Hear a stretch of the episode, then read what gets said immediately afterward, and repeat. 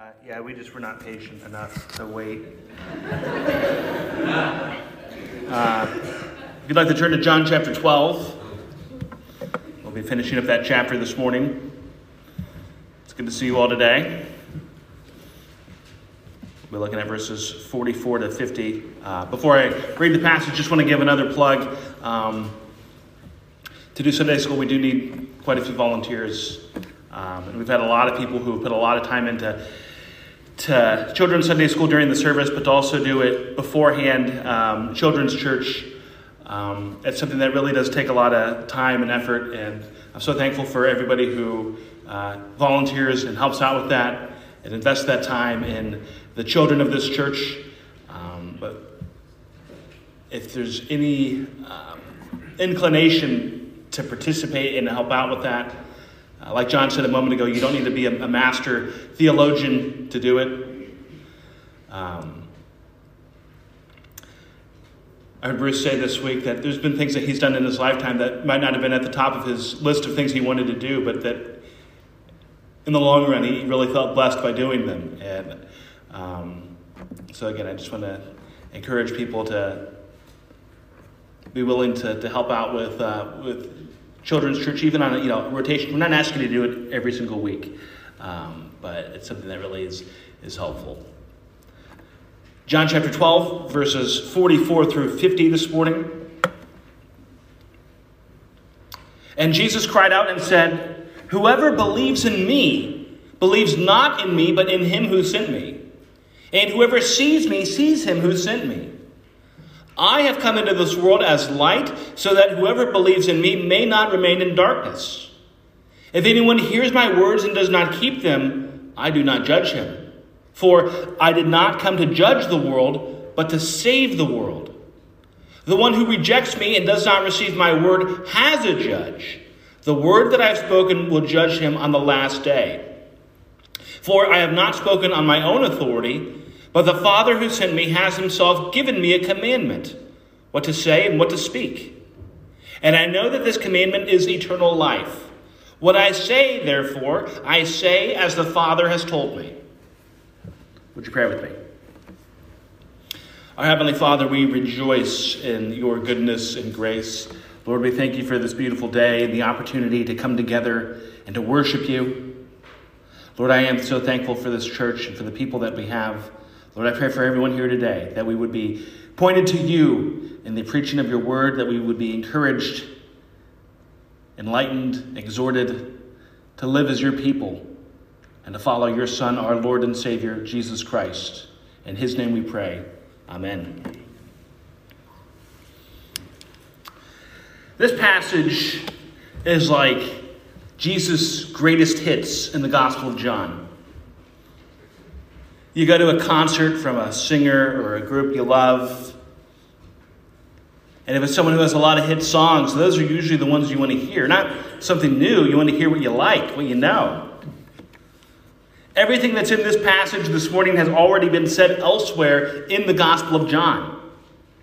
But it's also all being restated here because of how important these themes are in this passage throughout the Gospel of John into the ministry of Christ. I mentioned last week that there's a major section of John's gospel that goes all the way from chapter 1, verse 19, all the way until the end of chapter 12, our passage this morning. Oftentimes that's referred to as the book of signs. And what the book of signs covers is the public ministry of Jesus. So last week and today we're wrapping up this major section and the conclusion of the book of signs in chapter 12. And there are four things this morning that I want to talk about in this passage. First is that Jesus reveals God. The text says at the beginning, Jesus cried out. There is urgency in his words. He doesn't have much time left in his earthly ministry before he goes to the cross. But Jesus cries out in verse 44 and says, Whoever believes in me believes not in me, but in him who sent me. And whoever sees me sees him who sent me. To believe in Jesus is to believe in God. Borrowing an idea from D.A. Carson in his commentary on John, to believe in Jesus is to believe in God's ultimate self disclosure. To have faith in Jesus is not merely to have faith in a great man, a great teacher, a great leader, a great thinker, but it is to believe in God Himself. Because to see Jesus is to see God. To hear His teachings are to hear the teachings of God. To see His miracles are to see the works of God. And to see His glory on the cross is to see the love of God. Now, because to believe in Jesus is to believe in the one who sent him, then that leads to the idea that to disbelieve in Jesus is to therefore disbelieve in the one who sent him. If we want to love God and honor God and live for God, the way to do that is through Jesus. Because to believe in anything else or anyone else is to believe in someone or something that is not total and fully revealed as the disclosure of the divine in the world. One of the popular ideas in our culture and society today is this idea of, well, all religions are basically just teaching the same thing, or all roads lead to God. But as Jesus cries out to the crowd at the end of his ministry, what he is saying is absolutely against that belief in those teachings. Because Jesus is from God, points to God, and reveals God. Only He can do that because only Jesus is the eternal Son of God. Only Jesus is the eternal Word who was in the beginning. Now, the statement that Jesus makes at the beginning of this passage, if it's not totally true, it is an absolutely blasphemous thing to say that to believe in him is to believe in the Father. The opening prologue of John's Gospel says in chapter 1, verse 18 No one has ever seen God, the only God who is at the Father's side. He has made him known. Jesus reveals God to us. In other places in the Gospel of John, Jesus teaches that his relationship to the Father confirms his identity. John chapter 5, verses 36 to 38. The works that the Father has given me to accomplish, the very works that I am doing, bear witness about me that the Father has sent me. And the Father who sent me has himself borne witness about me. His voice you have never heard, his form you have never seen, and you do not have his word abiding in you, for you do not believe the one whom he has sent. Jesus had a heavenly ministry in the world where he perfectly lived out the will and purposes of the Lord. And again, these are all ideas that are expressed throughout the Gospel of John. But all of this is why faith in Jesus is so important. Because believing in Jesus is believing in God. Having faith in Jesus as your Lord and Savior is having faith in the divine plan for salvation. That Jesus is not one religious teacher among many equally legitimate teachers, but that he is uniquely the one who is God in the world, who is sent by the Father in heaven. I know that it can be easy for these ideas to seem very lofty and theological, but it is also practical. It is also personal. That we have a Savior who came into our world and who reveals the will and character and glory of God. That we have a personal Savior who died so that we can have life. I was reading this week, there's a website where you can type in a letter, like a letter to send to somebody. You can type up what you want the letter to say, for a price. And they have robots that will write what you typed to make it look like it's a handwritten note. Real pens, real ink.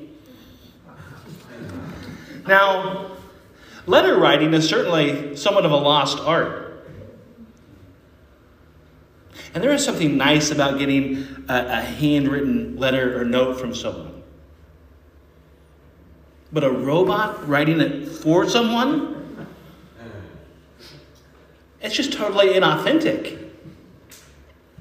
There are times where God can seem far off and distant. But we have a personal Savior who lived in the world. He ate with his disciples, he socialized with people, he wept when his friend Lazarus died. Second point Jesus has come as light. Verse 46. I have come into the world as light so that, so that whoever believes in me may not remain in darkness. Once again, light is a prominent theme in the Gospel of John, and it's often contrasted with darkness. That makes sense because light and darkness are opposed to each other, they're opposite to each other. And so it creates powerful symbolism. Light represents what is righteous, darkness represents what is sinister. Light represents life, darkness represents death. And Jesus says that he has come into the world as light. Certainly similar to John chapter 8, verse 12, where Jesus says that he is the light of the world in one of his famous I am statements. John chapter 3, Jesus connects the idea of following him with following the light, 319 and 20. This is the judgment. The light has come into the world, and people love the darkness rather than the light because their works were evil. For everyone who does wicked things hates the light and does not come to the light, lest his work should be exposed. Jesus also gets at the idea in this passage that people love darkness. People love their own worldliness more than the light and righteousness of Christ. We've already seen this theme of light in this 12th chapter of John.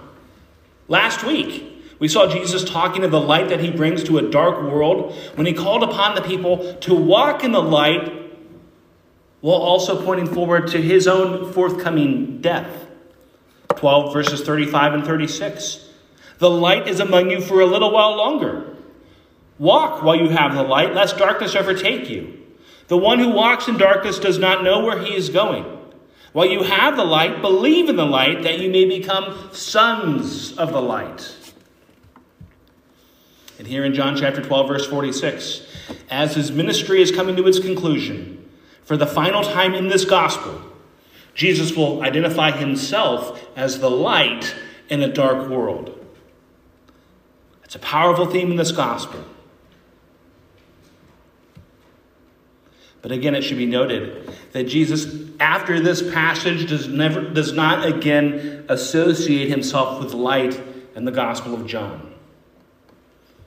Because his ministry is coming to its end and the light is about to leave the world. Yes, Jesus did come into the world to be glorified and to die for our sins. But he also came into the world to transform the world through the gospel. Really, John 12, verse 46 is a statement of purpose that Jesus makes. I have come into the world as a light so that whoever believes in me may not remain in darkness. Jesus is the light, and he is the only true light in the world.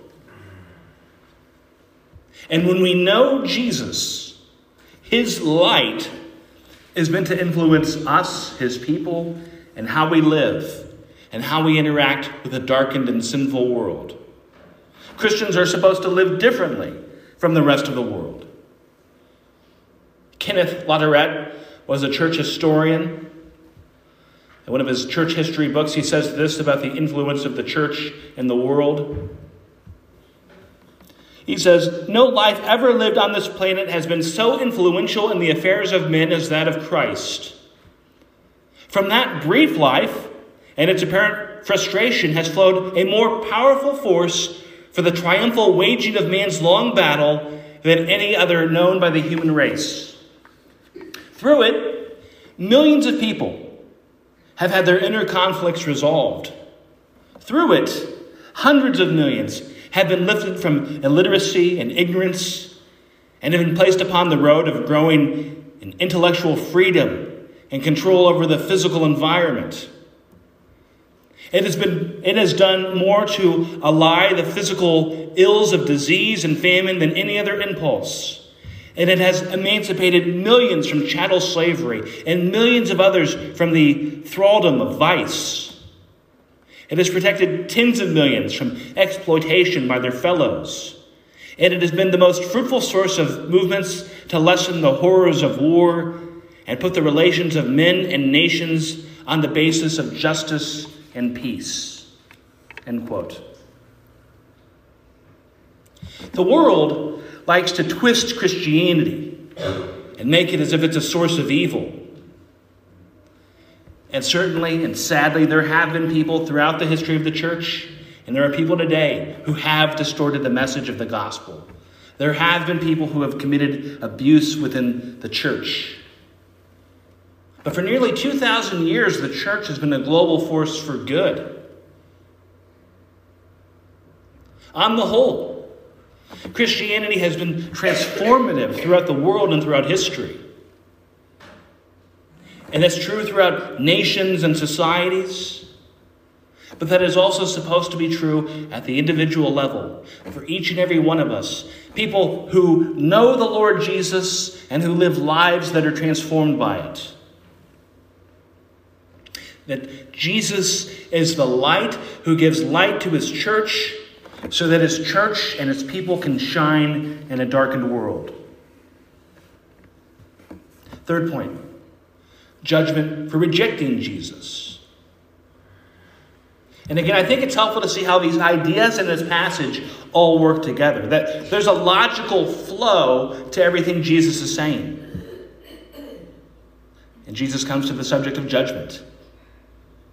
But it is after talking about himself as the one who makes God known that he comes to bring light into the world so that we do not have to remain in darkness. But what about for the one who remains in darkness?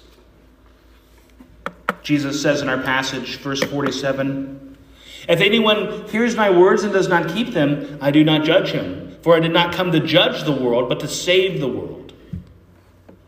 Now let's take a moment to look at this verse. Jesus talks about judgment. He says he did not come to judge the world, but to save the world. Really, that's another statement of purpose that he's making. We saw in the last section that Jesus has come as a light in the world. Here he says he has not come as a judge, but as a savior. Very similar to what Jesus says in John chapter 3, verse 17. God did not send his Son into the world to condemn the world, but in order that the world might be saved through him. Jesus comes to bring salvation. And in his ministry, when he walked the earth, that is why he was in the world. That is what he accomplished at his first coming. But when he says he did not come to judge the world, he is not saying that there will never be judgment. Again, during his ministry, the purpose for why Jesus was in the world was not one of judgment. But there is a final judgment that humanity will face. Take verses 47 and 48 together. If anyone hears my words and does not keep them, I do not judge him, for I did not come to judge the world, but to save the world. The one who rejects me and does not receive my words has a judge. The word that I have spoken will judge him on the last day. Verse 47 is a verse that can very easily be taken out of context. If anyone hears my words and does not keep them, I do not judge him. It can be easy to just isolate that part of that verse and to play games, to think, well, I guess you get off scot free. But verse 48, he says, The one who rejects me and does not receive my words has a judge. The word that I have spoken will judge him on the last day. So, what he's saying in this verse is that people will not be judged by him, but based on their rejection of his word. Now, keep in mind that Jesus would have been perfectly justified to come first and foremost as a judge. He says in John 5 22, the Father judges no one, but has given all judgment to the Son. But Jesus did not come primarily to judge, He came primarily to save. And we should rejoice that He is a Savior first and foremost, because we deserve judgment. We're sinful people. We don't live up to the righteousness of God. We can't do anything on our own to deserve God's forgiveness or grace or blessings. The subject of judgment is one that is so often so unpopular in the Bible. One of the best known and most beloved Christian songs of the last 15 years has been In Christ Alone, performed by Keith and Kristyn Getty, written by Stuart Townend.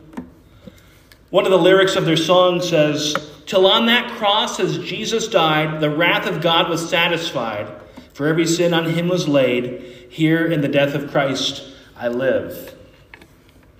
A few years ago, the Presbyterian Church USA was revising their hymnal and wanted to include that song, but they had actually asked the Gettys and Stuart Townend if they could change the lyric of the wrath of God was satisfied to the love of God was magnified. The Gettys said no. We like to sanitize judgment. We like to sanitize God's wrath towards sin. And we like to sanitize the consequences of sin. The Bible is clear that there will be a future judgment. And this world needs to know that. That we cannot have a consequence free rejection of Christ. Because we are already dead and condemned in our sins. But it doesn't have to be that way. Because we have a Savior who promises eternal life. And the means that He is given to receive eternal life is to believe in Jesus. Because when we have faith in Christ, there is a grace and righteousness which is imputed to us as if it were our own righteousness. And again, in that we should rejoice, and in Him we should believe. Because as Jesus said earlier in this passage, believing in Him is to believe in the one who sent Him. And rejecting Him is to reject the one who sent Him. Fourth point in this passage the authority of the Father. The words that Jesus has spoken, he grounds in the truth and character of God. Last two verses, 49 and 50. For I have not spoken of my own authority, sorry, for I have not spoken on my own authority, but the Father who sent me has himself given me a commandment, what to say and what to speak. And I know that this commandment is eternal life. What I say, therefore, I say as the Father has told me. This passage begins and ends with Jesus talking about his relationship to the Father. In the beginning, it's that Jesus reveals the Father. In the end, it's that Jesus is sent by the Father, and that Jesus does as the Father has told him, and that Jesus says as the Father has told him. And as with other ideas in this passage, this one also is not new in the Gospel of John. Jesus has talked about his relationship to the Father throughout the Gospel of John. But it's important to reiterate in this instance, in this passage, because again, these are the final words that Christ publicly proclaimed in this Gospel. All of these prominent themes. Jesus has said many things throughout the Gospel of John. He has said many absolute statements about who he is in his relationship with the Father. And so Jesus says here, as he says elsewhere in John's Gospel, that he has come to speak the Word of God. In John chapter 5, verse 30, Jesus says, I can do nothing on my own. As I hear, I judge, and my judgment is just because I seek not my own will, but the will of him who sent me. Don't misunderstand. Jesus is no less God, no less divine, no less glorious, no less powerful, no less righteous. But as someone who is fully God and fully man, in his humanity, Jesus submits to the Father during his ministry.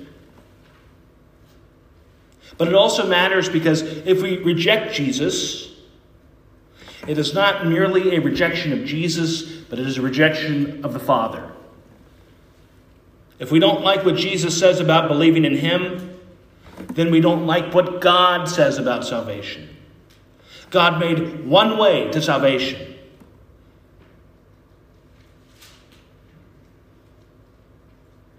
There is one way, and that is through the work of Christ on the cross. There is no other way. Jesus lived a life in perfect fidelity to God. Jesus points to the authority of God and how he has been obedient in what he has done and what he has said. We could not do that. We're sinful. We willingly rebel against God. But Jesus lived a righteous life we could not live. And he died a death to, a death to sin that we deserved so that we could have eternal life in Christ. John 5 24, Jesus again is talking about the subject of eternal life when he says, Truly, truly, I say to you, whoever hears my word and believes him who sent me has eternal life. He does not come into judgment, but has passed from death to life. The world loves to undermine the gospel and say why Jesus didn't teach what he taught, or why Jesus, what he taught, wasn't true. But then we have Jesus, who is God on earth, who reveals the light of God in a darkened world. And there are, are eternal consequences for rejecting that. Because the message which Jesus came to tell the world is the message of God. I think of this passage and how it fits into the Gospel of John. I think of what comes next in John's Gospel. Chapters 13 to 17 are all in the upper room. It's just Jesus and the disciples. Chapters 18 and 19 are Jesus' arrest, trial, crucifixion, and death. Chapter 20 is the resurrection and resurrection appearances.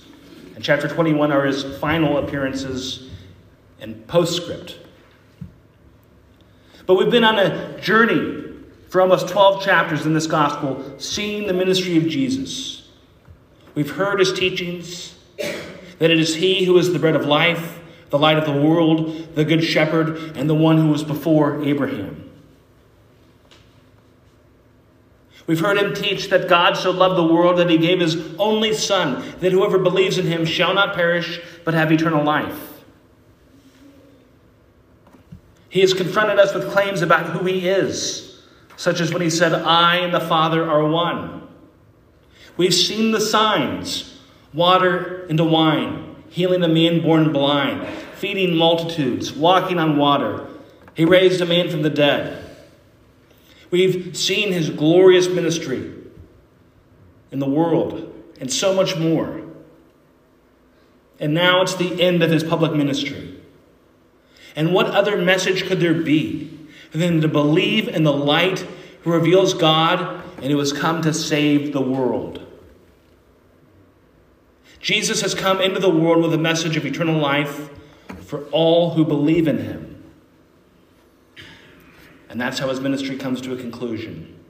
And that's the message for us today to believe in the one who was sent, to believe in God on earth, and to believe in the gospel. Would you pray with me?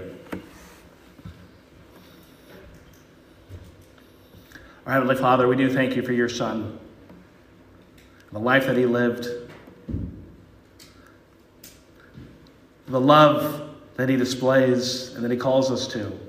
Lord, may we be people who today and this week and every day live out our faith and shine as light in a dark world. In Jesus' name, amen.